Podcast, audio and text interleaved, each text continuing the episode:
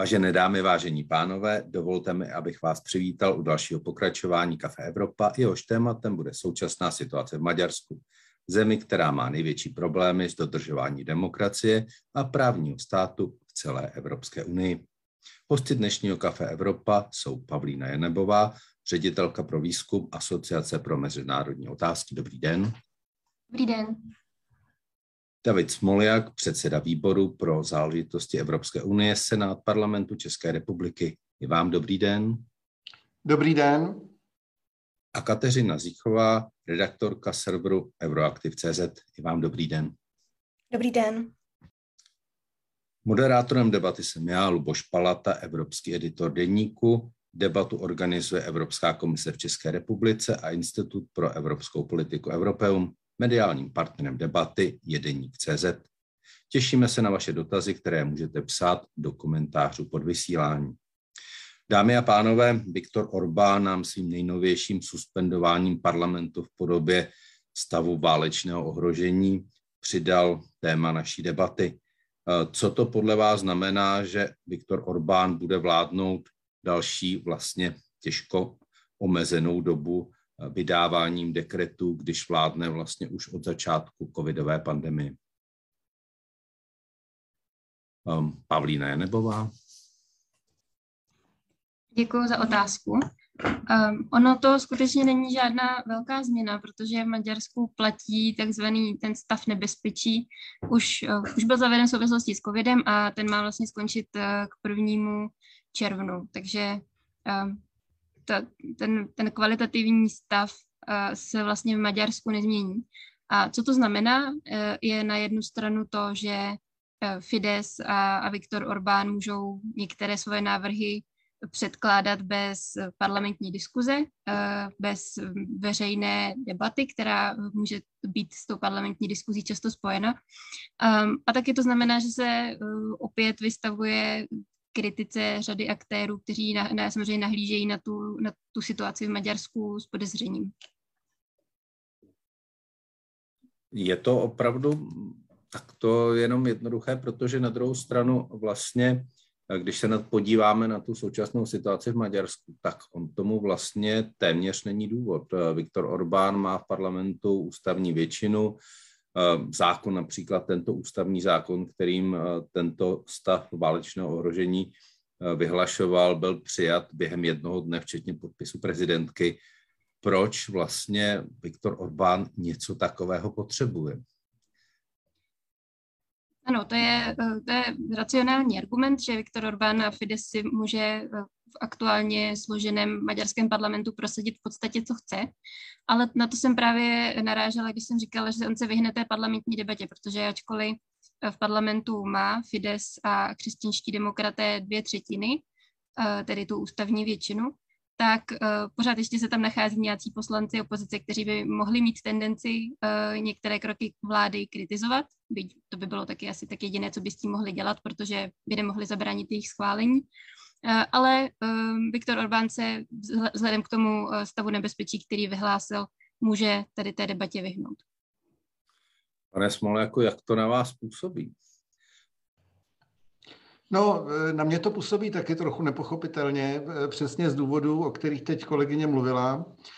S tak velkou většinou v parlamentu, proč ten parlament vlastně vyřazovat z rozhodovacího procesu Nevím, já mám trochu pocit, eh, ale je to opravdu, opírá se to jenom eh, o můj dojem eh, z loňské náštěvy Budapešti, kdy jsem tam byl teda jako představitel mediální komise, se náší senátní. A z rozhovoru s těmi maďarskými představiteli jsem získal dojem, že oni mají podobně jako Andrej Babiš takovou jako filozofii já chcem všetko, že, prostě že, že jim nestačí ta dominance eh, obrovská, ale chtějí mít absolutní.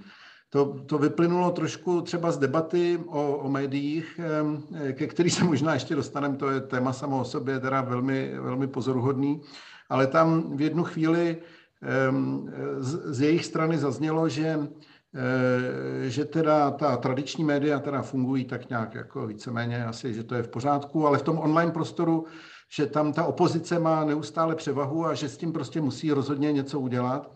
A což jsem si říkal v situaci, kdy máte jako pod kontrolou vlastně 80 nebo ještě více procent toho mediálního trhu, tak si dělat starost, že nemáte i těch 20 zbývajících, je, je prostě to, možná je teď jako podobný efekt, že, eh, že nestačí ani ta to, jako kontrola v, nad parlamentem, že chce, že chce Orbán mít opravdu jako tu, tu páku naprosto na tisíc procent pod kontrolou, ale nevím, to možná to má nějaké jiné důvody, ale jenom to je jediné, co mě v této souvislosti napadlo, protože nějaký logický jako důvod to nemá. No. Je, je to jenom trošku groteskní, že po té, co Orbán tu svoji volební kampaň postavil na to, že, že válka nesmí eh, jako Maďarsko, Maďarska se nějak dotknout, tak pak vyhlásí eh, stav válečného ohrožení, nebo jak se to jmenuje, tak to, to prostě to je, to je absurdita na druhou další.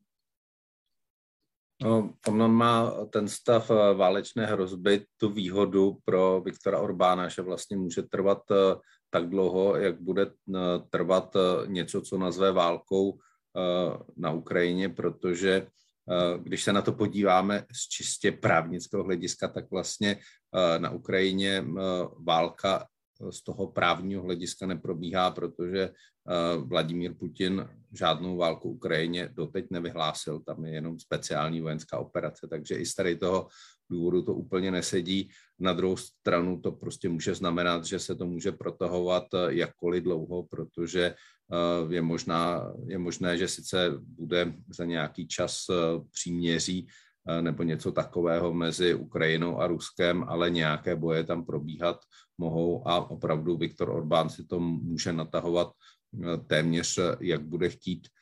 Kateřino Zichla, jak na vás působí tehle poslední Orbánův krok, proč ho vlastně dělá? Mm-hmm. Já když jsem nad tím přemýšlela, tak jsem vlastně eh, došla k závěru, který tady zmiňovala Pavlína Janebová. Eh, jednak, že je to jakýsi možná trend, ve kterém už Orbán pokračoval v době pandemie ve smyslu utužení moci a také omezení, dalšího omezení prostoru pro veřejnou debatu, prostoru pro opozici. Takže to je, řekněme, to hledisko, ze, který, ze kterého bych to dokázala pochopit co je pro mě možná to hledisko, ze kterého to úplně nechápu, tady ten krok, tak mám dojem, že Viktor Orbán se tím uh, vystavuje zase většímu drobnohledu uh, Evropské unie, Evropské komise, protože už v souvislosti s těmi covidovými uh, nouzovými stavy právě komise přeskoumávala, zda nedochází nějakému ohrožování demokratických hodnot v souvislosti s, s právě s těmi mimořádnými opatřeními a nouzovými stavy. Takže tady to je ten důvod na druhou stranu, ze kterého tomu moc nerozumím.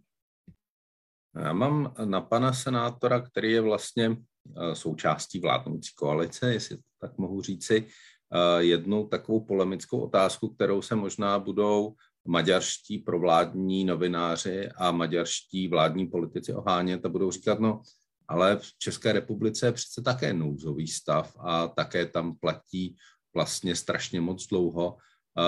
Není z vašeho pohledu i ten český nouzový stav, který se také natahuje? Ehm, máme tady sice reálný problém a to jsou eh, tisíce ukrajinských běženců, ale ehm, ti nepřibývají nějakým obrovským tempem. Eh, vy jste s tím nouzovým stavem v Česku v pohodě? Eh, já ano, já to opravdu považuji jenom za, za rámec, který jako evidentně ta vláda nezneužívá, eh, nepodezřívá z toho, neděje se to a, a, a mně přišla ta hysterie okolo těch nozových stavů vždycky jako nesmírně přehnaná, neadekvátní. Vlastně to, že v Maďarsko teď vyhlásilo ten, ten nebo Orbán, že vyhlásil tenhle ten stav ohrožení, asi tak to poslední, co, eh, co, co by mi na té politické praxi toho Orbánova režimu vadilo. To prostě eh, bez tak je to s ohledem na to, jakou většinu má v tom parlamentu, tak to vlastně nehraje z mýho pohledu nějakou zvláštní roli. Takže mě, to, mě tohle zrovna mě teda jako moc neznepokuje, musím říct. Um, co dáme? Mají tomu nějaký komentář? Um, ne, uh, vlastně Česká republika tím, že ten nouzový stav na to nedělá alibi Viktor Orbánovi trochu? Můžu taky. Já, já si nemyslím, že, že, že ta situace v Česku a v Maďarsku je úplně srovnatelná právě kvůli tomu kontextu, který je skutečně, tomu politickému kontextu, myslím, který je skutečně velice odlišný a na ten uh, stav v Maďarsku a na ten vývoj se musíme dívat uh, v kontextu toho, jak tam vlastně ten politický systém funguje, jaká je role uh, premiéra a té vládnoucí strany a té vlády. Uh, že dlouhodobě je poukazováno na to, že v Maďarsku úroveň demokracie klesá a v tomhle sou, souhlasím s panem senátorem, že vlastně vyhlášení toho stavu nebezpečí je už jenom jakýsi další střípek. Já bych se možná zastavil u jednoho momentu, který mně osobně přijde velmi zásadní, a to je, že podle Organizace pro bezpečnost a spolupráci v Evropě a jejich pozorovatelů, kteří přijeli na maďarské volby, tak už po druhé je vyhlásili za volby, které sice byly svobodné, ale už nebyly férové. A já jsem se na to před časem ptal paní uh, místo předsedkyně Evropské komise Jourové a říkal jsem jí, no a jako to, tyhle volby, když jako nejsou férové, tak uh, vy jako Evropská komise je budete tolerovat a budete jejich vítěze brát jako naprosto regulárního vítěze. A co by se muselo stát, uh, aby to tak nebylo a odpověď mě trochu šokovala, že vlastně eh, výsledky těch voleb eh, Evropská komise bude respektovat vždy. Eh, jak se na tento moment, který opravdu mně přijde klíčový a vlastně je to pochybnění i toho nejzákladnějšího a to jsou svobodné a férové volby, díváte vy v Maďarsku? Tak pokud eh, mám vyvolávat, tak eh, možná znova Pavlíne nebo na začátek. No, je, kdybych se na to dívala z pozice člověka, respektive kdyby se nejednalo o něco tak závažného, tak by mi to možná připadalo až tragikomické, že 12 let po té, co se Viktor Orbán stal po druhé premiérem, uh, tak uh, a po, cel, po celou tu dobu uh, pokračuje úspěšně v budování neliberálního systému v Maďarsku. A tak uh, Evropská unie nebyla schopná tomu žádným zásadním způsobem udělat přítrž. A uh, já si myslím, že ani není potřeba se o tom bavit uh, z hlediska nějakých jako mých osobních hodnotových preferencí, ale pro Evropskou unii to není výhodné už jenom z toho pohledu, že ten režim je extrémně skorumpovaný a žije z finančních prostředků Evropské unie a daňových poplatníků jiných členských států. A přesto Evropská unie nebyla schopna to žádným způsobem uh, zatrhnout. A ta aktuální situace, která v Maďarsku probíhá, to, že um, Viktor Orbán a jeho vláda um, zásadním způsobem narušují politickou jednotu Evropské unie, když se bavíme o šestém balíčku sankcí, uh, tak uh, to je opět jenom jako další pokračování uh, toho uh, procesu, který se měl uh, z mého pohledu zastavit už dávno. Protože když se třeba zastavím u toho sankčního balíčku, tak uh, ano, některé argumenty, které Viktor Orbán a jeho lidé používají, jsou legitimní, bez pochyby. Je jasné, že Maďarsko je do velké míry závislé na, na ruských surovinách. Um, ale ten, ten způsob, jakým oni tu, tu zprávu předávají a ta, ta jejich retorika skutečně um, velice um, zásadním způsobem poukazuje na to, že Evropská unie v tomto není jednotná. A to samozřejmě Evropskou unii výrazně oslabuje, a to i v očích Ruska. Já bych to přece jenom udržel teď ještě chvíli u těch voleb, než eh, přijde mm-hmm. k tomu ropnému embargu, což je samozřejmě veliký problém. Eh, pane senátore, jak si díváte na to vy, že tady máme v Evropské unii stát, který prostě nemá opakovaně férové volby a my přesto se na jeho představitele tváříme jako, že mají plnou legitimitu, takhle s nimi jednáme, takhle k ním přistupujeme. Ehm, to asi není správné.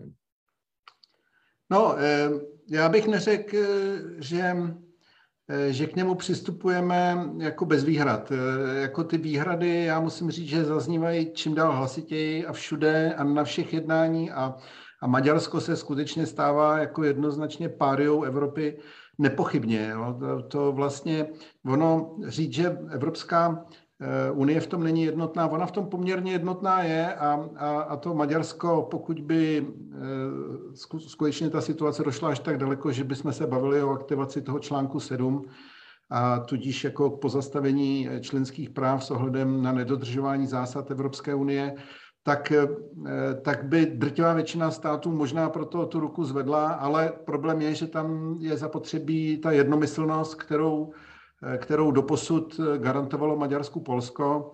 A, a musím říct, že i z různých jako eh, z různých informací, spíš kulárových, slyším, že, že ta podpora toho Maďarska v tomhle už není tak neochvějná jako dříve ze strany Polska. Tam jako to Maďarsko, i to Polsko začíná být vůči tomu Maďarsku čím dál víc kritické a, a začíná ho taky jako považovat za, za problém. Ale na druhou stranu musím říct, že, že ty volby, eh, jako to nebyly volby jako v Bělorusku, jo, v tom Maďarsku. Eh, oni ty, on ten Orbánův režim, ty, ty volby jako pořád tam nějakým způsobem ty pravidla upravuje tak, aby to bylo výhodné pro ten Fides a, a je to skutečně na hranici regulérnosti, ale pořád jsou to ještě jako regulérní volby. Co si budeme povídat, republikani ve Spojených státech dělají, dělali celou dobu něco podobného, že si taky jako upravovali ty okresy tak, aby jim to prostě vyhovovalo. To je, to je něco, co, eh, co, co férové není, ale, ale není to prostě volební podvod. Jo? Není to opravdu, eh, Maďarsko prostě není Bělorusko, je to stát, který, který je na hraně eh, eh, pravidel, ale ještě pořád uvnitř hřiště, jo, bych to tak jako vlastně řekl. To, že, to, že ten způsob, jakým, jakým se ten režim chová, je, je skutečně někdy za hranicí, je prostě fakt, ale, ale pořád to ještě formálně je hráč, který se na tom hřišti Eh, zdržuje a neopustil ho definitivně. Ale už od toho není moc daleko. Kateřino Siková, i pro vás je Maďarsko pořád uvnitř toho hřiště, když tady máme opakovaně neférové volby?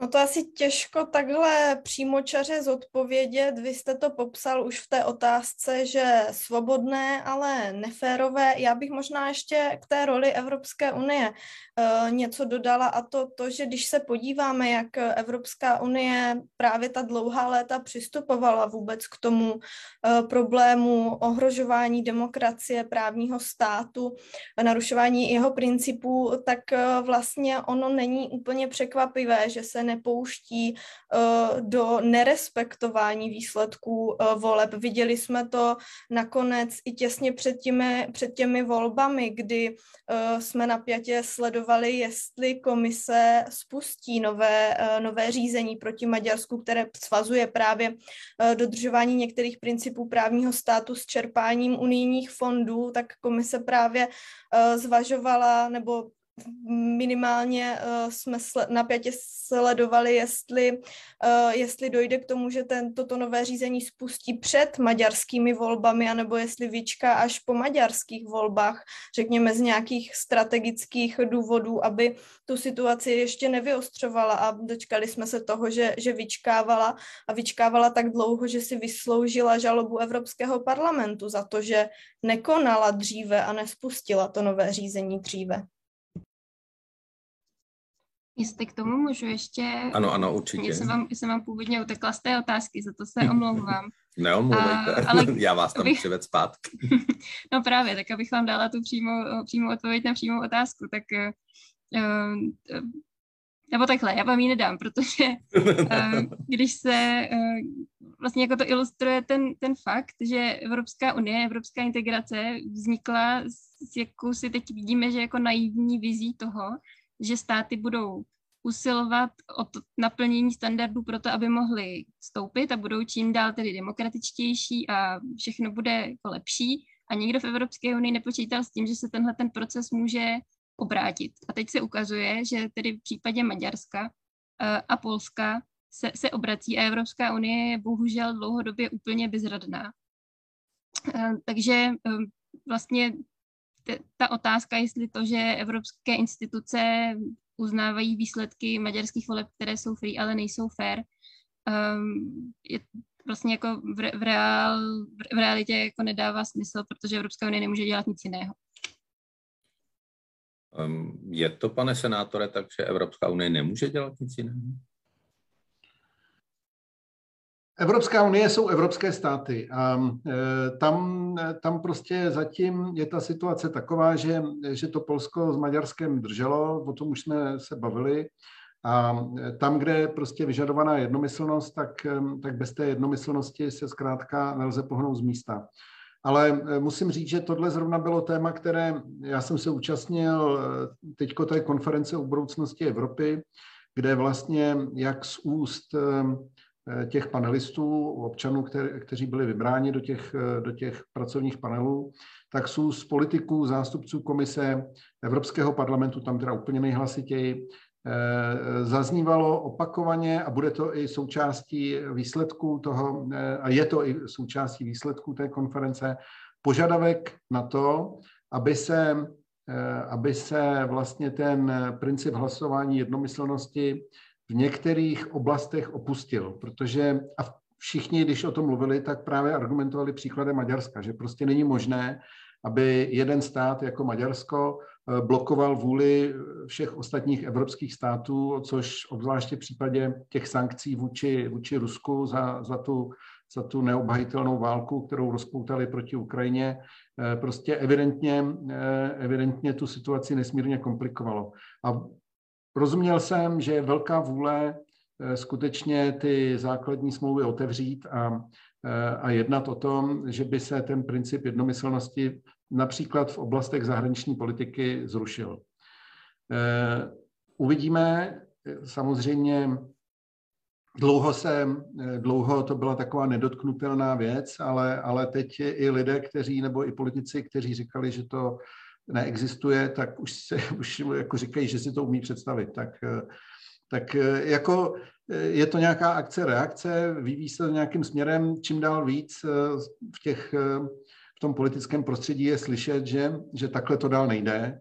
A, a podle mého názoru toto tak trochu jako skutečně spěje k tomu. Minimálně se určitě o tom povede jako vážná debata eh, a uvidíme. No. Já, já osobně bych to teda rozhodně podporoval, protože, protože to skutečně není, není normální, aby, eh, aby, aby jedno, jeden Orbánův režim mohl eh, takhle jako blokovat eh, postoj celé, celého takového obrovského združení. To prostě dlouhodobě není, není udržitelné. Jsme tady teď od Pavliny a Nebové s, s kterou vlastně jste nikdo nevyjádřil nesouhlas, slyšeli, eh, že Evropská unie se proti tomu, jak se vyvíjí ten maďarský režim a jak se doteď eh, vyvíjelo Polsko, byť tam opravdu vidíme nějaké posuny v poslední době, eh, takže se jako neuměla vůbec k tomu postavit, neuměla se bránit, ale máme tady mechanismus, který tady do současné chvíle nikdy nebyl a to je vlastně svázání evropských eh, fondů, výplat eh, části peněz evropských fondů dodržováním právního státu eh, a demokratických principů. A tehle mechanismus je na Maďarsko jako na první stát vůbec jako teď uplatňován. Není tohle zásadní posun a může opravdu to dojít tak, že to Maďarsko bude bolet natolik, že Viktor Orbán bude donucen tu svoji politiku nějakým způsobem revidovat nebo dokonce změnit? Pavlína Janebová?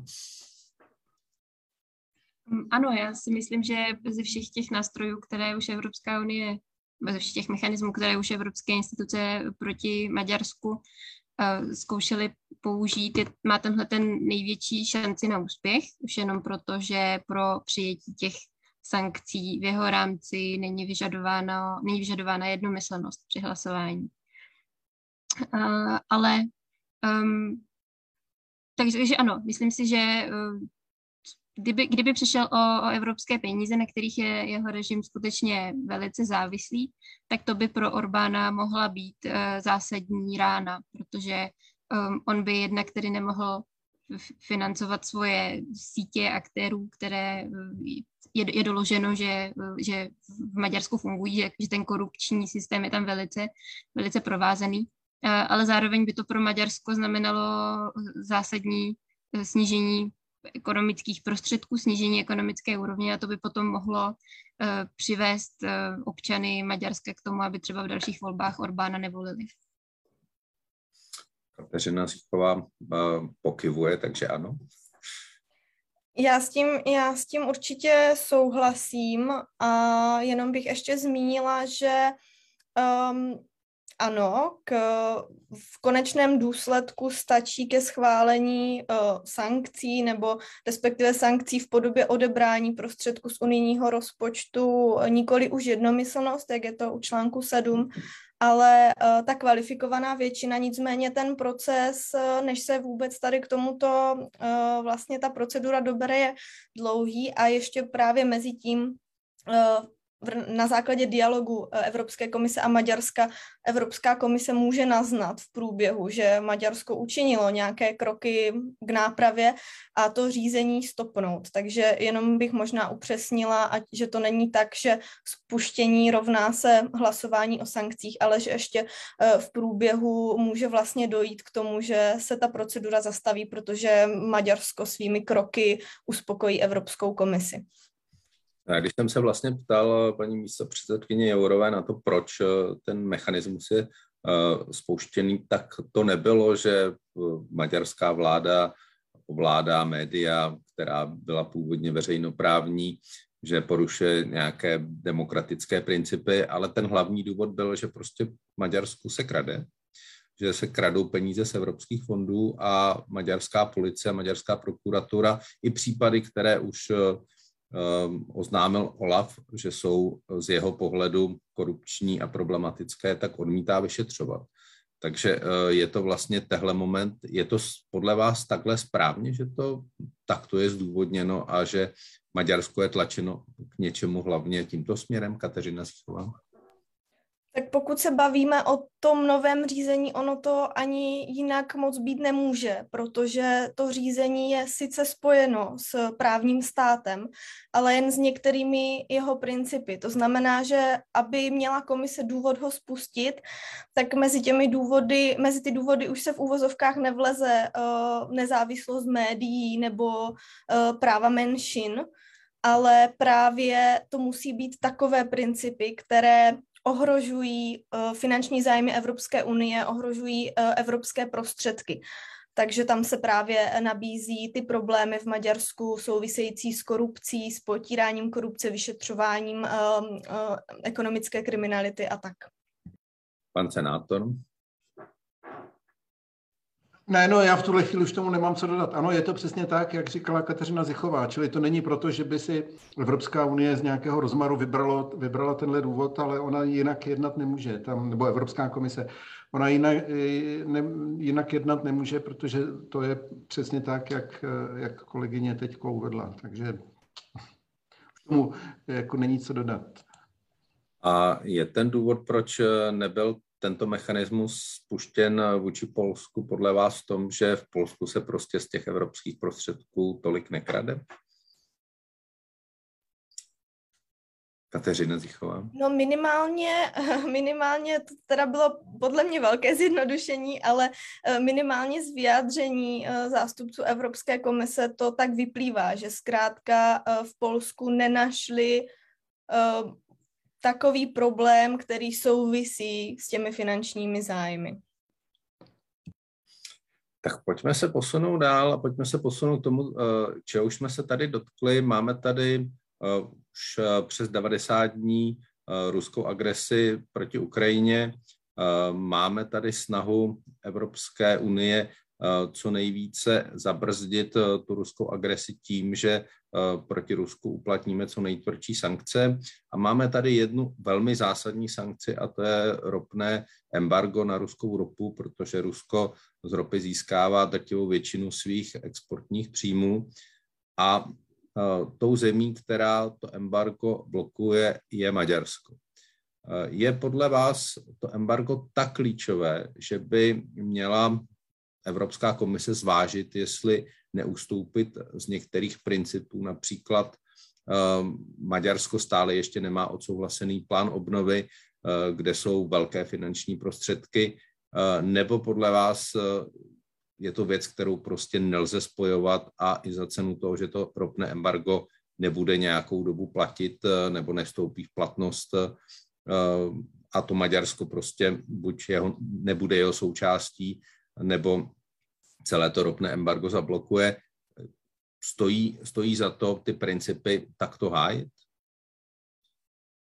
Pavlína Janebová. Já si myslím, že, že ano, že by eh, Evropské, Evropská komise v tomto eh, neměla ustoupit ze svých požadavků na, eh, na ty kroky, které Maďarsko musí udělat, aby mu ty finanční prostředky z fondu obnovy byly uvolněny. Ono samozřejmě to potom jako nevyšle ten, pokud by k těm sankcím nedošlo, tak by to uh, nevyslalo ten uh, efekt samozřejmě, který by ty sankce měly mít, ale on jako nikdo není na pochybách, že Evropská unie v tuhle chvíli není jednotná, protože všichni to sledují, ty, ty dialogy mezi, mezi Maďarskem a jeho požadavky a, a, a komisí a předsedkyní komise, která jezdí do Budapešti přesvědčovat Viktora Orbána bezvýsledně. Myslím si, že ustoupit v této chvíli uh, a uvolnit ty prostředky z fondu obnovy by na straně Evropské unie byla um, velká chyba. Pane senátore, máme tady na těch dvou miskách vach pomoc Ukrajině a na druhou stranu nějaký principiální postoj k Maďarsku. Jak to vidíte vy? Ona je to taková přetahovaná. Maďarsko vždycky říká ne, ne, ne a, a, a v, v rozhodující chvíli nakonec ustoupí.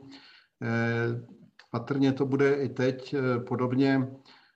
Um, jasně, no, je, je to něco neprincipiálního, eh, ale je to politická realita, kterou, kterou všichni znají, se kterou počítají a, a já myslím, že i, ta, i teď je předpoklad, že to bude obdobné že nakonec to Maďarsko jako to nebude vetovat, ty sankce, vymíní si nějaký speciální režim, odklad. Eh, eh, není to žádná krásná podívaná, ale pragmaticky za to eh, asi, asi to jinak nebude a je to možná lepší než, než nějaká, než nějaká konfrontace, jako skutečně, které se teda podle mě dřív nebo později asi Evropská unie nevyhne, ale, ale v tuhle chvíli, dokud, dokud se dá ještě dosahovat kompromisu, tak, tak to bude asi cesta, kterou to půjde. No, bude to zřejmě stát v relativně hodně peněz. Mělo by se v Maďarsku opravdu ten jeho souhlas s ropným embargem, pokud nastane nějakým způsobem kompenzovat finanční pomocí nad rámec eh, propojení třeba ropovodů nebo předělání rafinérií, Kateřino Zíchová? No každopádně, kdyby na to došlo, což asi peníze z podmínek Maďarska uh, nezmizí uh, proto, aby souhlasilo s ropným embargem, tak uh, Unie se trošku ocitne v uvozovkách ve schizofrenní situaci, protože na jednu stranu uh, pošle prostředky do Maďarska, na druhou stranu je pošle do země, se kterou vede řízení o odebrání prostředků. Takže, eh, ale zároveň, eh, zároveň si myslím, že tohle možná je jedna z těch cest, že ta cesta určitě není uvolnit peníze z fondu obnovy nebo zastavit uh, to řízení o odebrání uh, dotací, že uh, Evropská unie si v tuto chvíli strategicky nemůže dovolit vyslat takový signál a takhle ustoupit.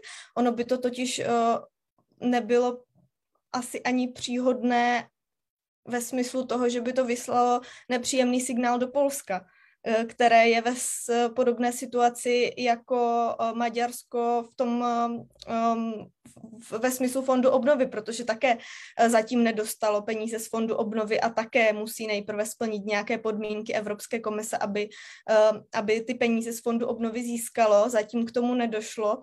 A připomeňme, že Polsko je teď tahounem vlastně Evropy, co se týče postojů proti Rusku a pomoci, pomoci Ukrajině zahájilo dialog s komisí o právním státu právě, aby získalo peníze z fondu obnovy, takže to by nebyla moc dobrá zpráva pro Polsko. Já jsem někde zaznamenal, že um, už je v Polsko očekává na předsedkyně Evropské komise paní Lénová s tím, že jsou opravdu na stole ty zákony, které je potřeba schválit, aby Evropská unie mohla říci, že, evropské, že polské soudy už přece jenom jsou nezávislé a že byly zrušeny ty nejproblematičtější věci v té takzvané soudní reformě, ale uvidíme hm, přesně, jak říkáte, jak to dopadne. Zatím stále je to taková přetahovaná a zřejmě, kdyby Maďaři dostali ty peníze, tak říkají zadarmo, jenom za ten souhlas s tím ropným embargem, tak by to zřejmě podkoplo tu stoličku i uh, v Polsku těm lidem, kteří se chtějí uh, s Evropskou unii uh, na základě nějaké změny té soudní reformy dohodnout. My tady máme už první dotaz od první divačky, paní Tkáčové, která se ptá, myslíte si, že hrozí, Eh, že třeba Maďarsko nebude chtít dále být členem V4, nebo naopak ehm, ty tři zbývající státy, že nebudou chtít být v jednom uskupení právě s Maďarskem? Pane senátore, jak to vidíte vy? Eh, já myslím, že V4 ehm, je formát, který, eh, který jehož váha skutečně se postupně vytrácí a, a, a, a vlastně ehm, všichni, eh, všichni vnímali tu ambici Maďarska být jako, jako lídrem té V4 a skrze tu V4 prosazovat eh, eh, nějakou, nějakou svoji pozici a, a, a zajídalo, se to, zajídalo se to nám samozřejmě, zajídalo se to Slovensku, Pol, Polsko to tak nějak bralo, měli jaksi své specifické důvody, proč Eh, proč, eh, proč se proti tomu nějak ostřeji ne, neohrazovat, protože tam, tam je zřejmá jako vzájemná podpora eh, u té, u, toho, u, toho, u té případné aktivace toho článku 7. Ale myslím si, že naše pozice je, je, v tom jako poměrně jasná. My jsme ústy ministra pro Evropu Beka Eh, teď vlastně sformulovali takovou pozici, že pro nás eh, prioritou jsou vztahy s nejbližšími sousedy, čili s Polskem, Slovenskem, eh, Rakouskem, Německem a, a, a, a ve čtyřka mezi, mezi priority naší zahraniční politiky nepatří.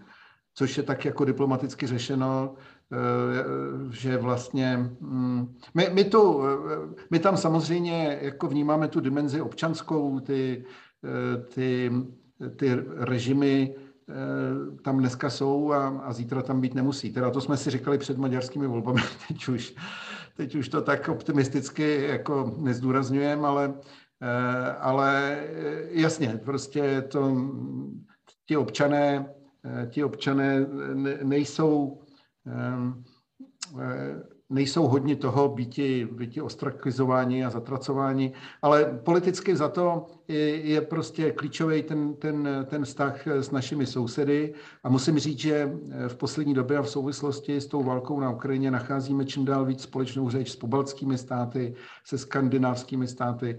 Tam, tam čím dál víc eh, eh, rokování nebo setkávání Eh, jednak probíhá na různých úrovních a jednak, jednak vidíme, že, si, že, že vlastně ty naše pohledy na, na, na svět, na Evropu jsou velmi podobné a já osobně tuším, že, že možná do budoucna tady vznikne nějaká neformální nebo i formální aliance takhle od severu po střední Evropu. Opravdu si čím dál víc rozumíme a máme na stále větší počet věcí úplně stejný názor. Ehm, dámy, chcete k tomu něco doplnit?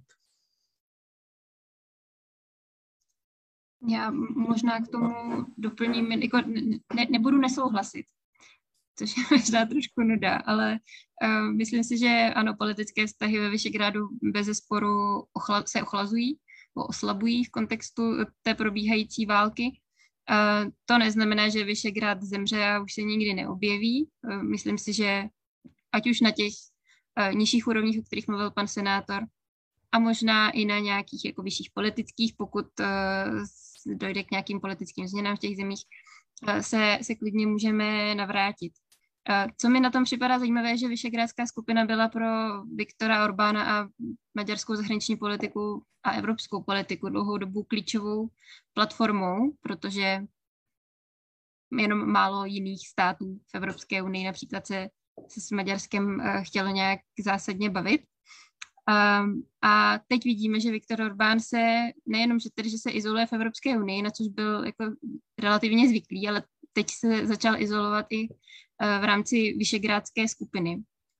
A zajímalo by mě, kam on vlastně bude nadále svoje zahraničně politické uh, kam bude Maďarsko zahraničně politicky směřovat, protože v tuhle chvíli tedy jediný, kdo mu zbývá, jsou státy západního Balkánu, to vypadá.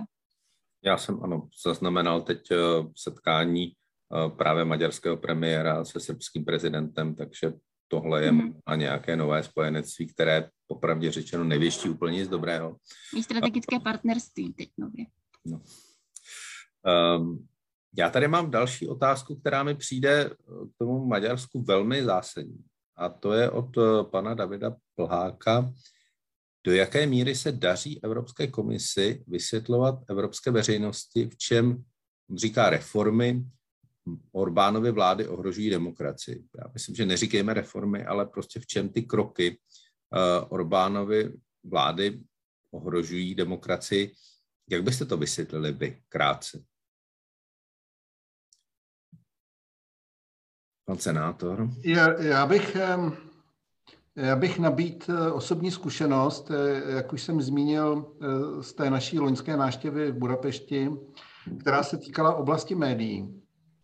A musím říct, že první věc, na, na kterou jsme tam narazili, bylo, když jsme se zeptali představitelů toho nějakého vládního think tanku, který byl v té oblasti médií vlastně pověřen Orbánem, aby všechno, aby určoval směr a a nějakým způsobem moderoval tu, tu, tu politiku vlády vůči médiím, eh, tak jsem se ptal eh, na postavení nezávislých médií v Maďarsku a odpověď byla až překvapivě přímočará.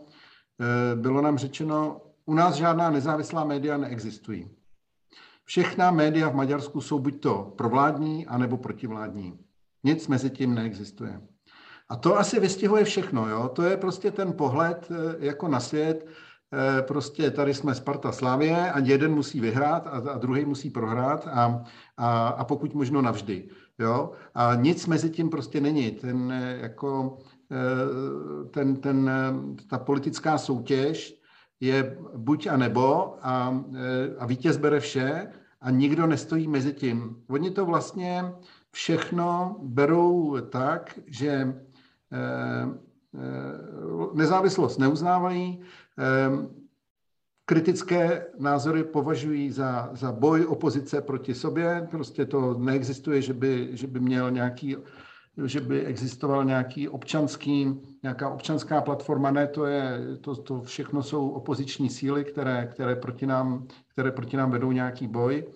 Když jsme se ptali na tu, ehm, eh, na tu jejich veřejnoprávní televizi v uvozovkách, který trochu Ehm, jestli ji považují za, eh, jestli ji považují za, ehm, za objektivní, eh, že se množí hlasy, že, eh, nebo respektive, že ehm, bývá považovaná za vládní, tak oni s tím vůbec jako neměli žádný problém. Říkali, samozřejmě je provládní a jak by to mohlo být jinak. Televize, naše televize bude vždycky provládní, vždycky byla, je a vždycky bude. Nepokrytý výklad té politické soutěže Eh, naprosto odlišně než ve zbytku Evropy. Už jenom učí o tom, že, že vlastně Maďarsko k těm eh, evropským hodnotám, eh, že se od nich zdálilo už tak daleko, že prostě skutečně hraje, že hraje na jiném hřišti než, než zbytek Evropy. Tohle, tohle, tohle, je, myslím, tohle je, myslím, naprosto, naprosto zjevné a je to něco, co, co prostě nejde okecat, takzvaně. Je to úplně jiný přístup k politice, který neuznává střídání moci, uznává jenom absolutní vítězství forever. A to už se skutečně blíží tomu pojetí, tak jak to, jak to vidíme v Rusku. A, a, a je to něco, co, eh, co pokud se nepodaří překonat, tak si myslím, že, ta, že to Maďarsko, prostě ten jeho osud v té Evropské unii um, je velmi nejistý a, a, a, a vlastně si ho neumím do, do budoucnosti za takovýhle, za takového přístupu eh, vlastně si ho neumím jako dlouhodobě představit. Ehm, dámy, jak byste to eh, ilustrovali vy? V čem je ten hlavní problém toho Orbánovského režimu? Tak Kateřina, klidně začněte. Vy začněte, když už jste se chopila. Jsme byli stejně. tak um, jako um, otázka zněla, jestli se to Evropské unii daří vysvětlovat. Nemyslím si, že se to daří vysvětlovat úplně dobře. Možná i v kontextu toho, že Viktor Orbán a Fidesz by ty volby v tom Maďarsku vyhráli, i kdyby neměli přerýsované ty, to, to hrací pole. Um, a o těch důvodech, proč je Orbán, nebo proč je Fidesz tak uh, úspěšný a byl by tak úspěšný, i kdyby ty volby byly free a fair, tak o tom se můžeme pobavit později.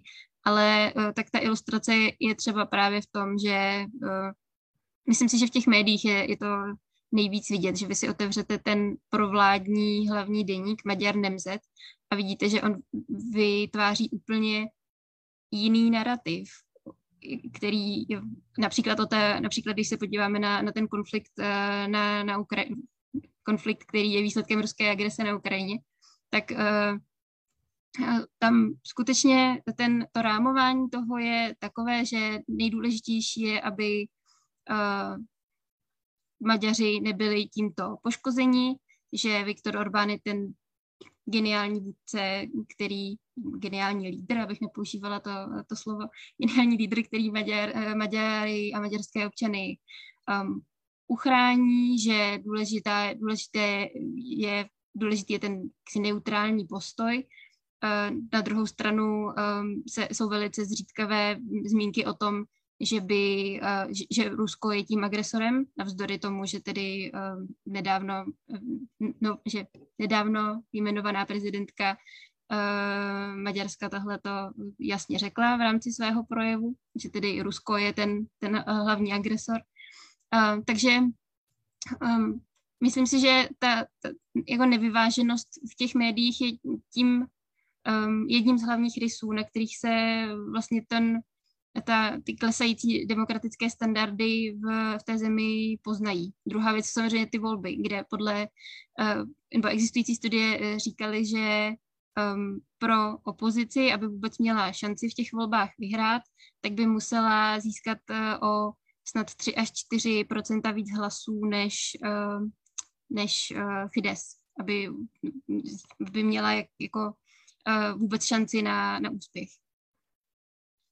No, já vám do toho trošku tak říkajíc hodím bydle. Uh, ohledně toho přerýsování těch uh, volebních obvodů, to je přece věc, která se děje třeba i ve Velké Británii. Takže je to krok, který je nedemokratický?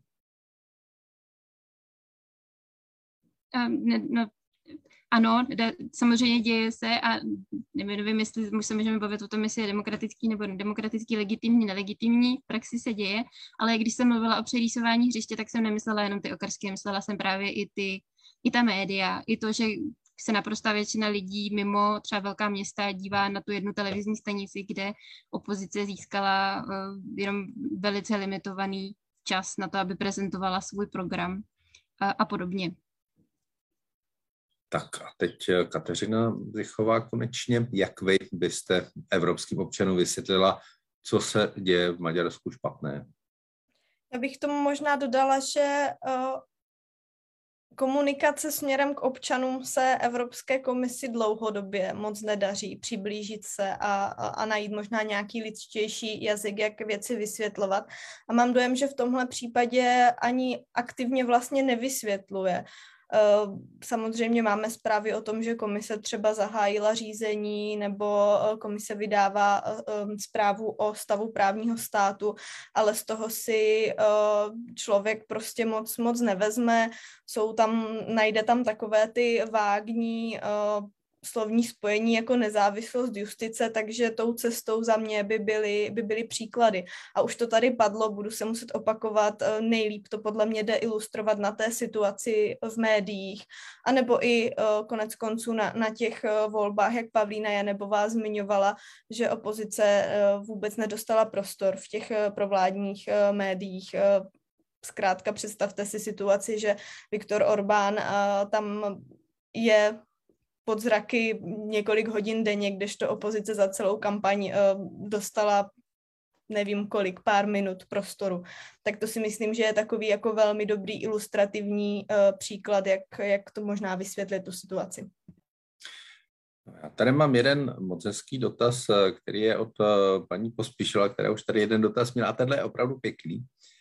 A já na něj vlastně nemám odpověď, tak jsem zvědav, jestli budete mít vy. Disponuje Evropská unie nějakým nástrojem na vyloučení Maďarska z Evropské unie?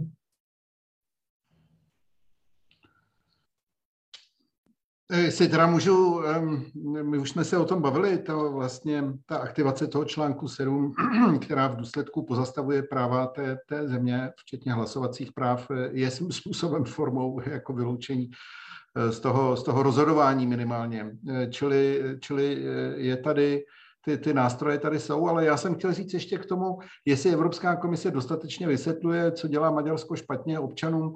No, to přece podle mě teda není úlohou Evropské komise, to je úlohou eh, politiků, ale ještě spíš je to úlohou novinářů, eh, aby, eh, aby prováděli nějakou reflexi prostě toho, co se v jejich zemi nebo ve světě děje.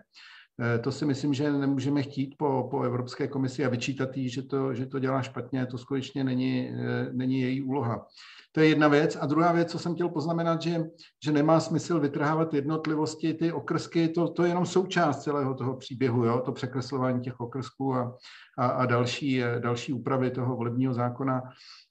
To je jenom součást a, a, a vlastně e, klíčové je, že ten přístup politice je prostě diametrálně odlišný od, od zbytku Evropy v tom, že řekl bych, že normální evropský stát, a, a vlastně takhle uvažuje většina evropských lídrů, považuje za normální střídání moci. To je podle mě princip demokracie. Střídání moci a politici s tím musí počítat, že tam nejsou na věky, že je někdo vystřídá a to jim brání v tom dělat prostě ty svinstva, protože vidí, že by se jim to pak vrátilo teda kromě nějaké morálky, svědomí a dalších věcí, tak i čistě pragmaticky vědí, že eh, když já něco tohle začnu, tak se mi to pak vrátí, jako až budu v opozici, tak mě to, tak mě to, tak mě to vrátí ta nová eh, vládnoucí moc.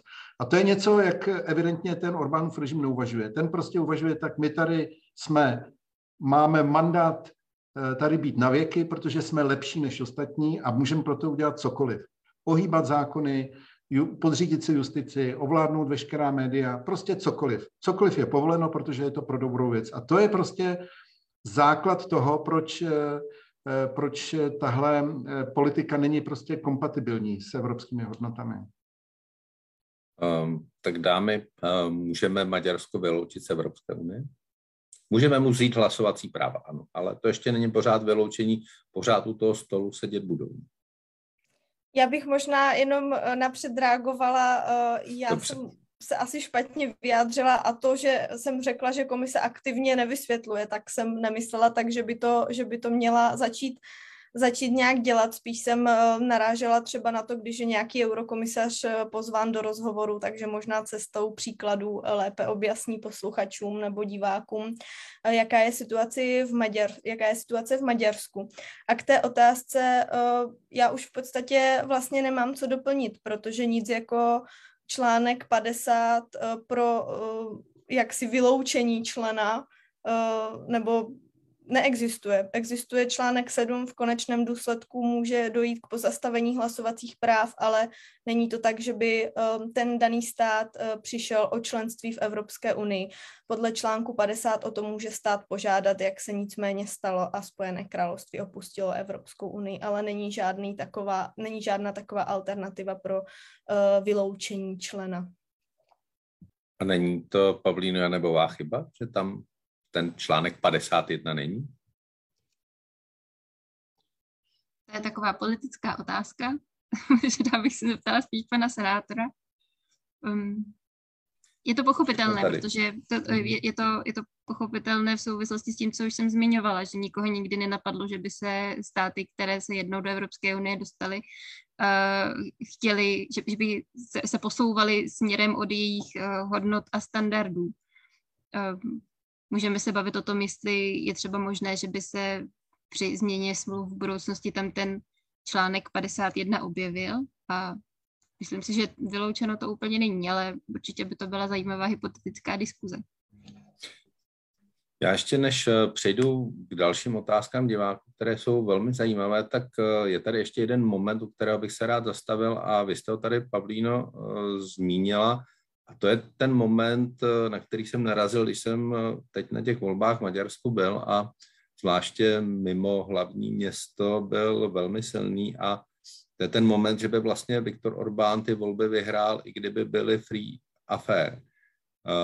Proč Maďaři chtějí volit premiéra, který evidentně jim minimálně zmenšuje ten demokratický prostor, ohýbá demokracii, chová se jako autokrat. Co je ten důvod, že většina Maďarů zřejmě toto toleruje? Myslím si, že důvodem je, že přece jenom se od začátku vlády Fides životní úroveň Maďarů zvýšila, a to i těch Maďarů, kteří jsou na, řekněme, těch nižších, nebo v těch, těch nižších sociálních vrstvách. Uh, zároveň nesmíme podceňovat to, že Viktor Orbán je skutečně velice nadaný politik, který uh, má, má talent, podařilo se mu vlastně vybudovat ten, tu svoji image toho lídra, který je silný. On sám sebe prezentuje jako silného lídra, který je nejenom schopný vést Maďarsko, ale zároveň má silný hlas i v Evropské unii. On velice um, sofistikovaně nebo velice chytře využívá i té kritiky, která k němu směřuje z Evropské unie, uh, kde on vlastně svým občanům potom prezentuje, vidíte, já jsem ten váš uh, lídr, který navzdory tomu, že na něj zlý Brusel, zlý liberální Brusel útočí, tak uh, já budu bránit ty vaše tradiční maďarské hodnoty, um, rodina, křesťanství um, a tak dále. A na co nesmíme zapomínat je taky uh, to, že opoziční strany nejsou schopny vygenerovat uh, člověka, politika, který by byl pro Maďary podobně atraktivní. Můžeme se opět bavit o roli nebo o osobnosti nebo o úspěších uh, vůdce opozice Petra Zaje, který zásadním způsobem zklamal v těch uplynulých volbách.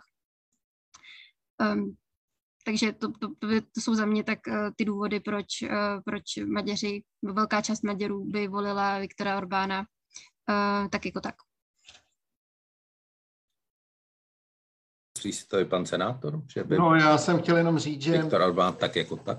Já jsem chtěl jenom říct, že když, když jste obratný a talentovaný populista a máte pod kontrolou 80% nebo i více médií v zemi, jak můžete nevyhrát? To, to by byl zázrak, kdybyste, kdybyste prohrál, nebo co, co by se muselo stát, abyste prohrál. Populisté prostě, eh, proč vyhrávají populisté? No, protože jsou populisté, právě proto. A když tomu jsou ještě obratní řečníci, což Orbán nepochybně je, tak eh, a, a mají pod kontrolou prakticky veškerý mediální prostor, tak, eh, tak prohra je bohužel prakticky nemožná. Kateřina Zíchová. Já už asi nemám úplně co dodat, možná jen to, že uh, si také můžeme uvědomit, jak dlouho Viktor Orbán už je v čele Maďarska a jak se mu vlastně povedlo ten režim utužit. No, já bych tam ještě dodal takový ten moment, který vlastně dělá ten maďarský režim trochu výjimečný, že tam vlastně na tom začátku před těmi 12 roky uh, i z důsledku nějakého ekonomického částečného zroucení Maďarska Fides eh, dostal v těch prvních volbách, kdy ještě neměl pod kontrolou těch 80% médií, tak prostě dostal tolik hlasů, že měl ústavní většinu, což se tady ve střední Evropě nikdy nikomu vlastně nepovedlo a byla to tak silná moc, že on opravdu potom to hřiště mohl překreslit a udělal to. Udělal to způsobem, který tu maďarskou uh, demokracii nerozvinul, ale omezil a vlastně v tom uh, ty další roky jenom pokračoval. Um, já bych se tady vrátil opět uh, k dotazům diváků. Máme tady dotaz od diváka, který si sice nepřál být jmenován, ale ten dotaz je natolik zajímavý, že ho přesto přečtu. A to je, jakým způsobem ovlivní omezování prvků právního státu a svobodní médií v Maďarsku případné rozšíření Evropské unie směrem na Balkán a nezavřelo Maďarsko svými kroky zemím západního Balkánu na dlouhou dobu možnost vstoupit do Evropské unie. Já bych to ještě roz, rozvinul o jeden poddotaz ode mě, jestli jsme se na tom nepodíleli vlastně uh, také my, Andrejem Babišem, Poláci, uh, vládou práva a spravedlnosti, která také ohýbá demokracii, jestli prostě příklad nás, těch v úvozovkách nových členů, není tak odstrašující, že si prostě ten zbytek Evropské unie uh, to rozšiřování prostě už tak dlouho rozmýšlí. Pavlíne nebo vám? Myslím si, že částečně ano, částečně jde taky ale o to, že eh, Evropská unie má v současnosti 27 států, respektive při poslední, po posledním rozšíření měla 28 a um, to samozřejmě klade nároky na fungování institucí, na hledání koncenzu například. Ale uh, pokud ta otázka stojí, jestli některé z těch uh, států, které přistoupily v roce 2004 a, a po roce 2004 přinesly do Evropské unie, dejme tomu konflikty, tak uh, ano, uh, dá se předpokládat, že zkušenost uh, zejména s Maďarskem, o kterým se, o kterém se teď bavíme, může v očích některých západoevropských politiků znamenat, že, že nepodpoří rozšíření o státy západního Balkánu. Zároveň ale se musíme, musíme otázku rozšíření vnímat v tom aktuálním kontextu, kde pravděpodobně došlo, do, dojde k vzniku nějakého úplně nového rámce a můžeme se můžeme čekat, jaký bude. Um, pan senátor? No, samozřejmě, že si eh, vlivem těch, těch událostí klade řada politiků vrcholových otázku, eh, jestli je to tak obtížné při 27 státech, jak to bude vypadat, až jich bude 35, 40. Eh, ještě musíme samozřejmě východní partnerství do toho, do toho započítat. Eh, kde se Ukrajina, eh, Gruzie a, a Moldávie eh, jsou, jsou také kandidáty, kandidáty na vstup do Evropské unie a je to, je to samozřejmě něco, co, co nepochybně berou v potaz při svém přemýšlení o tom, jak bude ten proces dál pokračovat. Ale myslím si, že se zatím jako daří najít, nacházet jako velmi rozumný přístup ve smyslu ano, musíme, eh, teď se to objevuje obzvláště v případě Ukrajiny, eh, ale, ale víceméně eh, i třeba té Moldávie, musím říct shodou okolností, musíme nabídnout těmto zemím jasnou evropskou perspektivu. Ostatně ta Ukrajina pro tu evropskou perspektivu jako skutečně vlastně cedí krev už od Majdanu, jo? takže není, není to, ne, nemůže mít podezřívat z toho, že to dělá kvůli evropským kohezním fondům, jako to je skutečně, to je skutečně eh, rozhodnutí vymknout se z toho, z toho sovětského nesvobodného prostoru. Já myslím, že my, když jsme eh, volali, eh, že chceme do Evropy ještě za, za komunistických časů, tak jsme také vlastně mysleli na ten prostor svobody, jako především. Ehm, eh, čili jenom tím chci říct, že, že samozřejmě tuhle otázku si eh, představitelé Evropské unie nepochybně kladou a celku rozumně eh, říkají, že ano, musíme těmto zemím nabídnout jasnou perspektivu, ale musíme trvat na tom, aby t, pak ty, ta přístupová jednání skutečně proběhla, neproběhla jenom formálně, ale aby jsme skutečně vyžadovali dodržení těch podmínek, eh, za kterých, eh, za kterých ten vstup eh, do evropského prostoru kterými bude podmíněn. A já si myslím, že to je dobře, protože je to i v zájmu těch přistupujících států, aby tam skutečně došlo k tomu, že, že se ty hodnoty, jako je vláda práva, jako je nezávislost institucí, aby, aby se tam prosadily je to nejenom v zájmu Evropské unie, ale i v těch přistupujících států. Bude se jim s tím žít rozhodně lépe než bez toho. Pane senátorem, taková doplnící otázka, proč podle vás Česká republika vlastně dlouhodobě pořád na to rozšiřování tlačí, když za prvé, když tam vstoupí chudší státy, než jsme my, tak uh, nám minimálně ubudou peníze, nebo naopak uh, dokonce budeme peníze do evropské kasy doplácet a budeme dostat méně, než kolik budeme platit, což se bude tady v Česku velmi těžko vysvětlovat. A druhé přece jako taky vidíme, co se děje okolo toho Maďarska, vidíme, jaké jsou velké problémy s fungováním Evropské unie, kde je jednomyslnost. A přesto pořád říkáme, my to rozšíření chceme, chceme rozšíření o západní Balkán, chceme rozšíření o Ukrajinu. Je to vlastně rozumné z našeho pohledu? Je to rozumné. Je to rozumné, protože mít okolo sebe prostor um, stabilní prostor, kde, kde budou sdílet ty, ty, a zvlášť tak velké země, jako je Ukrajina, evropské demokratické hodnoty, je prostě pro nás výhodné. Samozřejmě, že pro nás jako pro Českou republiku, ano, je to taková perspektiva pragmatická, zbyde na nás méně peněz, my vlastně už budeme vlastně velmi záhy čistými pláci, takže to budeme tak jako tak. Ale, ale je to skutečně strategicky důležitá úvaha. Eh, je pro nás výhodné, aby jsme byli obklopeni eh, státy, které, a i v vzdálenějším eh, perimetru, aby jsme byli obklopeni státy, které jsou postaveny na stejných hodnotách jako my. Určitě nám to zaručí mnohem stabilnější a bezpečnější prostředí, než, než když, když ty státy budou dál podléhat prostě turbulencím režimů, který eh, jsou eh, vůči nám nepřátelští a, a, a uznávají úplně jiné hodnoty než my. Čili strategicky za to je to správná, správná úvaha. Eh, já bych to ještě vrátil na tu původní otázku a zeptal bych se Kateřiny Pichové, jak ona to vidí, jestli opravdu to Maďarsko, které navíc s těmi zeměmi západního Balkánu, alespoň některými, velmi přáteli, jestli jim naopak jako, nezavírá ty dveře, aby se dostali do Evropské unie a aby s nima Evropská unie jednání o vstupu víc urychlila.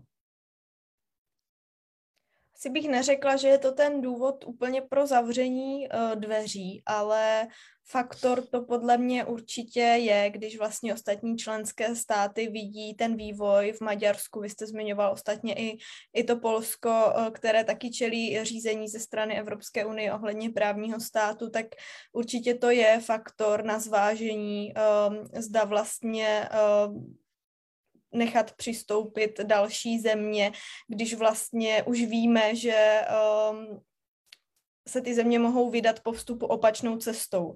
Nehledě na to, že ty země před dveřmi Evropské unie ještě některé nejsou v těch reformách tak daleko, aby vůbec byly na té startovní čáře, kdy je tam uh, právní stát zkrátka na té úrovni, aby mohli uh, přistoupit, ale samozřejmě je to jeden z faktorů a myslím, že je dobré i připomenout, že to není jediný faktor a ještě tak Eh, zhruba sedm let zpátky v tomto období eh, tím hlavním argumentem proti rozšiřování byla nutnost reformy Evropské unie vlastně po zkušenostech nebo eh, v době se zkušenostmi s migrační krizí, s Brexitem.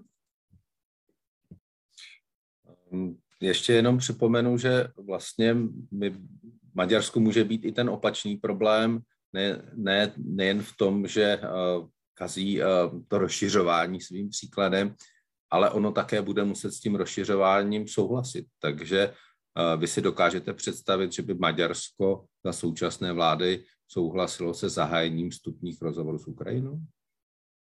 Pavlína Janebová. No je to s podívem, ale Maďarsko se připojilo k dopisu těch několika, teď nevím přesně, kolik jich bylo, států ve střední Evropě, které vyzývaly Eh, Evropskou komisi k zahájení těch nebo k udělení kandidátského statusu Ukrajině. Pokud se nepletu, tak tam šlo přímo tady přímo, přímo o ten kandidátský status. A, a ano, může se to zdát uh, zvláštní vzhledem k tomu, že uh, Maďarsko s Ukrajinou dlouhodobě má bilaterální, nebo mělo i před, před únorem 2022 mělo bilaterální konflikty. I v průběhu toho, um, té aktuální války s se maďarský premiér dopustil některých zajímavých tvrzení, jako například, že prezident Zelenský byl jedním z jeho protivníků, který musel čelit ve, ve volbách. Um, takže ano, je, je, to, uh, je to s podívem na druhou stranu. Um,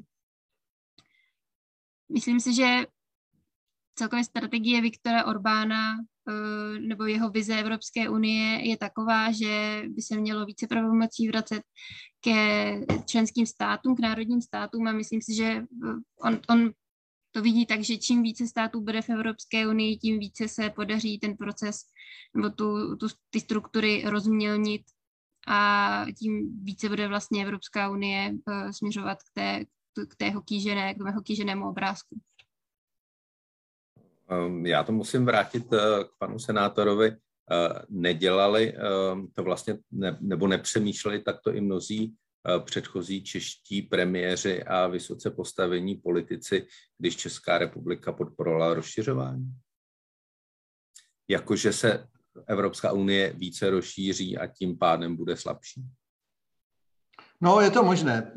Je to možné a vlastně je to je dost pravděpodobné, že, že ty úvahy šly, šly tímhle směrem a, a jdou eh, občas eh, i dnes eh, tímhle směrem. Každá mince má dvě strany. Hm, na jednu stranu to, to rozšíření přináší výhody, na druhou stranu může a patrně přinese určité, určité jako oslabení toho, té, té rozhodovací efektivity, eh, bude to všechno složitější. Jo, ale tak to hold eh, nejenom v politice, ale v životě chodí. Vždycky je to něco za něco a málo kdy máte jenom samé, samé výhry a samé výhody. Vždycky je to vykoupeno něčím, co, co, co prostě má, co je tím rubem toho, toho líce. Tak to hold je. Mně napadá ještě jeden důvod, proč by Maďarsko mohlo podporovat rozšíření Evropské unie o Ukrajinu a to je maďarská menšina v Zakarpatí. Na druhou stranu s, s tou menšinou máme dnes spojený velký problém, který tady řešíme na hlavním nádraží ve stanovém městečku v Troji a to je problém rozdávání maďarských pasů eh, Maďarům nebo lidem, které eh, maďarská vláda uzná za uh, uh, lidi, kteří mohou dostat maďarský pas.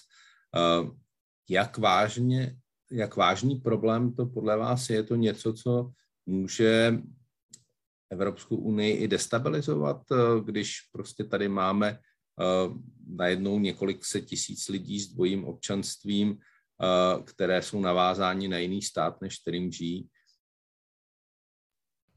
No já myslím, že tady nemáme několik set tisíc lidí s dvojím občanstvím, že to jsou mnohem menší jednotky, to, to jsou jako opravdu... Eh, Abych maximálně... vám dovolil odporovat, ty odhady opravdu jsou okolo 300 tisíc, jestli mě někdo chce opravit, tak ano, ale já... Jo, v Evropské unii teda myslíte? Ne, lidí... No, protože u nás je zhruba 350 tisíc uprchlíků z Ukrajiny a rozhodně nejsou všichni s dvojím občanstvím. To... Ne, ne, ne, um, ano, to, v tomto množství je to, eh, je to velmi malá menšina, protože to jsou lidi, kteří jsou jenom z toho Zakarpatí a jenom část těch lidí, kteří tam žijí, ale z eh, těch několik set tisíc lidí jsem myslel eh, lidí, kteří žijí v okolních státech Maďarska a mají to dvojí občanství. To tak jsem to myslel. Takže a tu destabilizaci jsem myslel, jestli vůbec tehle princip eh, bychom měli přijmout a, a jestli do Evropské unie patří.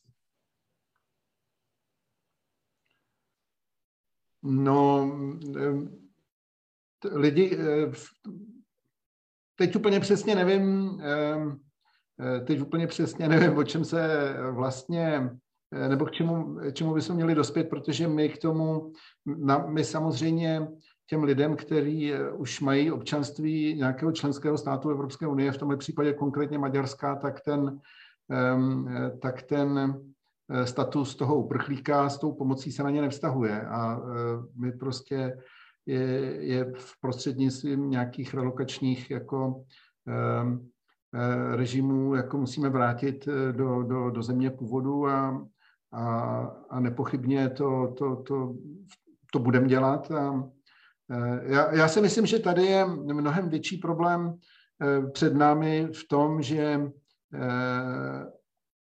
tím, že Putin blokuje to, to obilí v těch ukrajinských přístavech, což skutečně ohrožuje miliony lidí, jako zejména v Africe, tam, tam skutečně to může vyvolat obrovskou uprchlickou vlnu před hladem, tak to je něco, co, co může té, té Evropě teda zatraceně zatopit.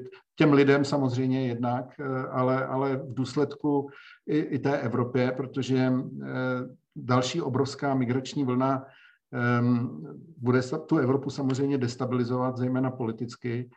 A, a to je taky ostatní důvod nepochybně, proč to, proč to Putin dělá. A, a to je zrovna věc, kde si myslím, že by, eh, že by členské státy Evropy, popravdě řečeno spíš teda státy NATO, eh, měly přijmout nějaký razantní postoj, protože to není možné prostě dopustit eh, celosvětový hladomor eh, organizovaný blokováním ukrajinských přístavů. To tam, tady si myslím, že by teda skutečně měl svět přistoupit k rozhodné akci. Abych jenom připomněl eh, v této souvislosti reakci Maďarska, které omezilo vývoz obilí z Maďarska v reakci na tyhle problémy. Ehm, ale já bych to vrátil ještě zpátky, jestli můžu, eh, přece jenom k tomu dvojímu občanství. Je to podle vás něco, co ten Orbánův režim zase nad ním staví další otazník. Je vlastně to rozdávání maďarských pasů těm stovkám tisíc lidí v okolí Maďarska, kteří navíc se potom účastní na volbách pořádku. Pavlína Janebová. Ona ta jejich účast na volbách byla vlastně tím primárním cílem, si kterým uh, Orbánova vláda jim ta občanství uh, rozdala, protože předpokládala, že budou potom uh, v těch maďarských volbách hlasovat eh, do velké míry pro, pro Fides. Um, lze to určitě považovat za volební, volební praktiku, která pokud není eh, nelegální, tak je rozhodně nelegitimní. Um, Kateřina Zichová? Já už vlastně nemám k tomu, k tomu, co dodat. Vidím to, vidím to rozhodně podobně. Ještě když už teda jsme u pasu, tak eh, jedna věc, že je to nelegitimní, s tím určitě souhlasím. Druhá věc je, vy jste se ptal, jak tuším, jestli to může nějak destabilizovat, jak je to nebezpečné. Myslím si, že v téhle souvislosti jsou spíš třeba nebezpečnější uh, zlaté pasy pro ruské oligarchy, než pasy pro lidi, kteří budou volit Orbána za to, že dostali maďarské občanství. Dobře, tak děkuji. Tak uh, já bych uh, téma pasu uzavřel a podívám se ještě, uh, co tady máme za dotazy. Je tady ještě jeden dotaz, který se trochu vrací k tomu, jestli se nám daří Evropské komisi, i nám novinářům, i vám politikům vysvětlovat, v čem je problém Maďarska. A je tady takový ten moment, že Viktor Orbán sám sebe vykresluje jako ochránce konzervativních hodnot a ten spor s Evropskou unii vykresluje jako součást nějaké kulturní války s Bruselem. Eh, a je pravda, že mnozí jeho příznivci se na to odkazují a říkají, no on je jenom proti liberální demokracii. Eh, co byste vy na to odpověděli? Jaký máte na to argument? Pan senátor.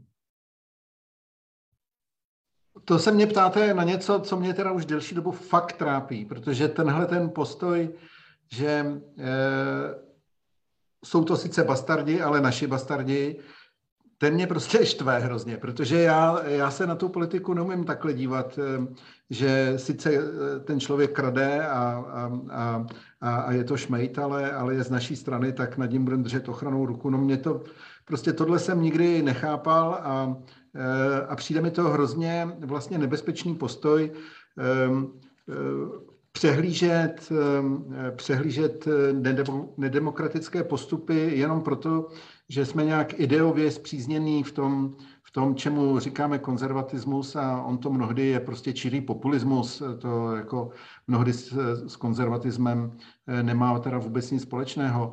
Čili tahle ta tahle ta klubová příslušnost, eh, kterou známe od fotbalových rowdies, který jako každý zákrok proti svému hráči vnímají jako faul a každý jako faul svého svého týmu jako, jako vynikající manévr, který povede k úspěchu, protože pro vítězství je nutné udělat vše, tak to je něco, co považuji v politice za strašně nebezpečný a, a hrozně mě štve, že ani ne tak v tom Maďarsku, mě teda spíš štve, že to, že to vidím, že tohle vidím u už zmíněných republikánů ve Spojených státech a to považuji teda za strašně nebezpečný a, a, a nemůžu se s tím vyrovnat jako, jako amerikanofil.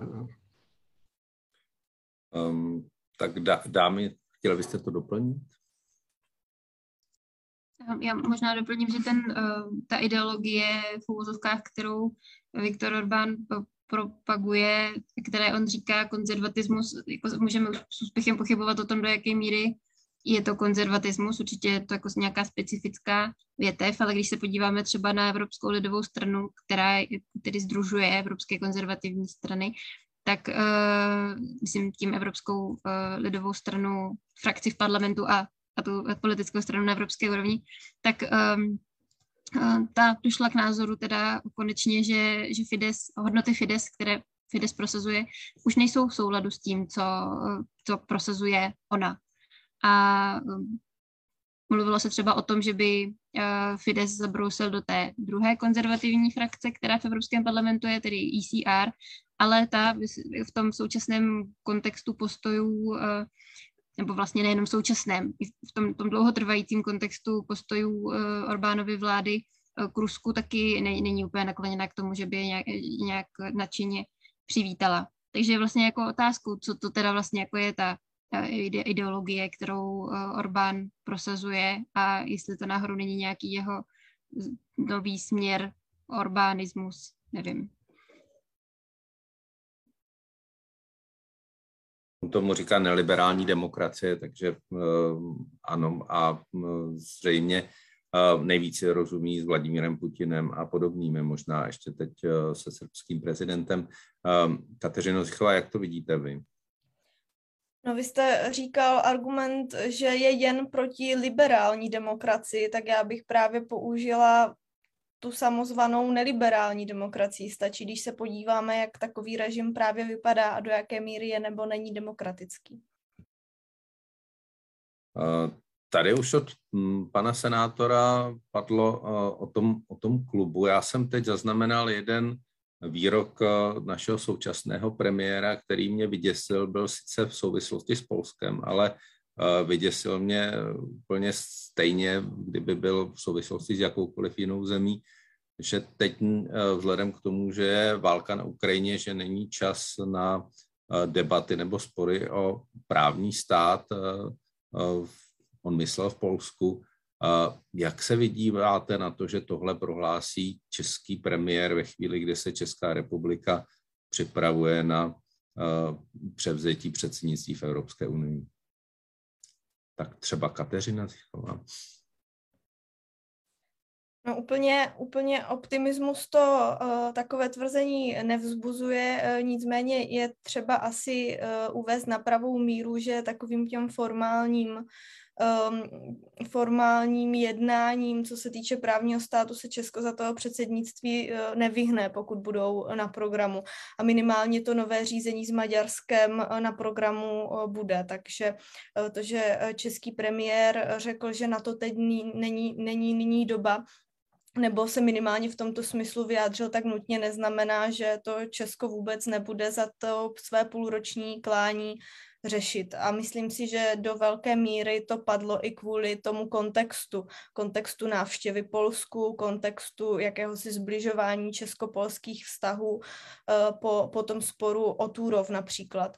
Eh, ale zase na druhou stranu uvědomme si, že Česko dlouhodobě není eh, příliš aktivní, co se týče tady tohoto tématu, takže necháme se překvapit, ale na stole to určitě za předsednictví bude.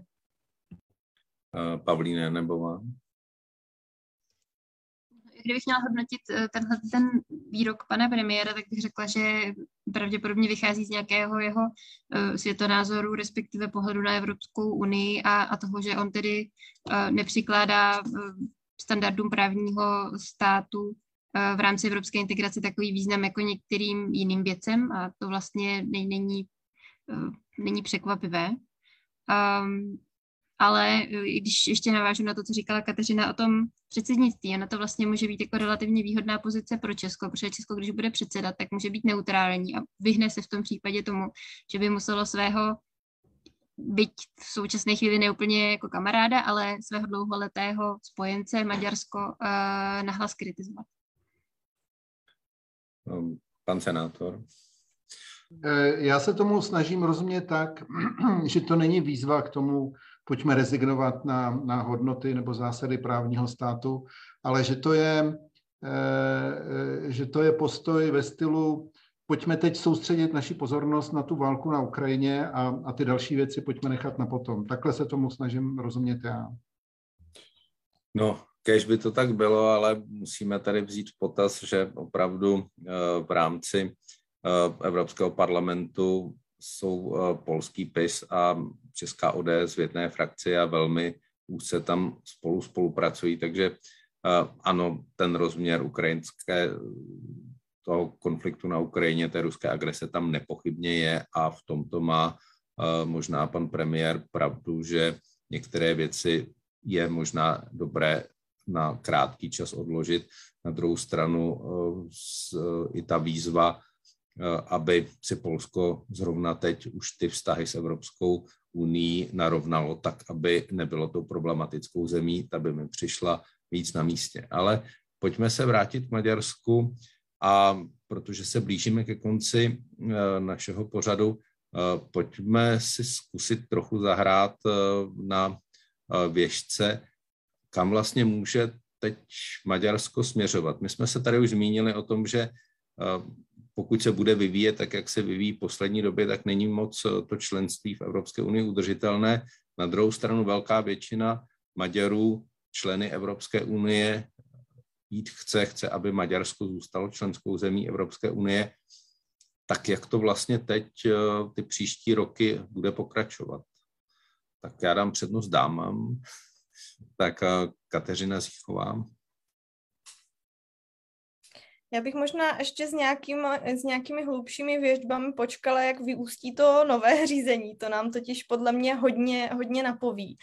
Eh, nicméně určitě nepředpokládám, že by se Maďarsko chystalo z Evropské unie vystoupit, i když je hromosvodem Viktora Orbána, ale já myslím, že i jeho zájmem a strategií je se v unii ještě minimálně několik let, eh, několik let setrvat. Děkuji. Pavlína nebo vám?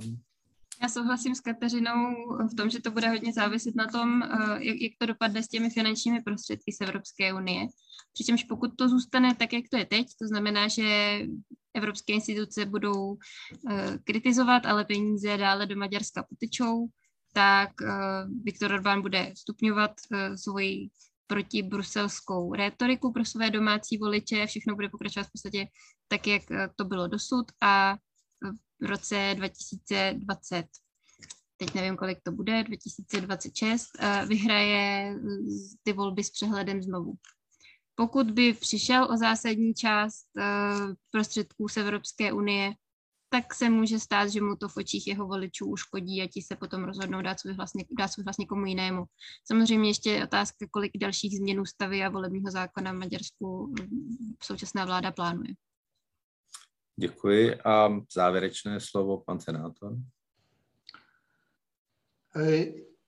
Já jako notorický optimista ehm, zkusím na otázku, jak to nakonec dopadne s Maďarskem, odpovědět okřídleným výrokem Johna Lennona. Nakonec to všechno dopadne dobře. A když ne, tak to ještě není konec. Tak uh, doufejme, že se uh, tohle Eh, proroctvím závěrečné pana senátora vyplní. Ehm, já už eh, mám opravdu pouze eh, tu, tuto chvíli trochu smutnou povinnost se rozloučit s našimi diváky. Děkuji moc, že jste se dívali. Děkuji moc hostům dnešního Kafe Evropa, Pavlíně Janebové, ředitelce pro výzkum Asociace pro mezinárodní otázky. Díky a brzy na viděnou. Děkuji moc za diskuzi. Um, Kateřině Zichové, redaktorce serveru Euroaktiv, děkuji moc a těším se na viděnou. Také moc děkuji za pozvání a za diskuzi. A za účast eh, moc děkuji eh, panu Davidu Smoljakovi, předsedovi výboru pro záležitosti Evropské unie, Senátu, parlamentu České republiky. Díky moc a brzy na viděnou. Já také děkuji a přeju krásný večer všem. Debatu organizovala Evropská komise v České republice a Institut pro evropskou politiku Europeum. Mediálním partnerem byl Deník, eh, za který i za sebe se s vámi loučím a těším se někdy brzy na příští debatu. Díky moc a na viděnou u Kafe Evropa.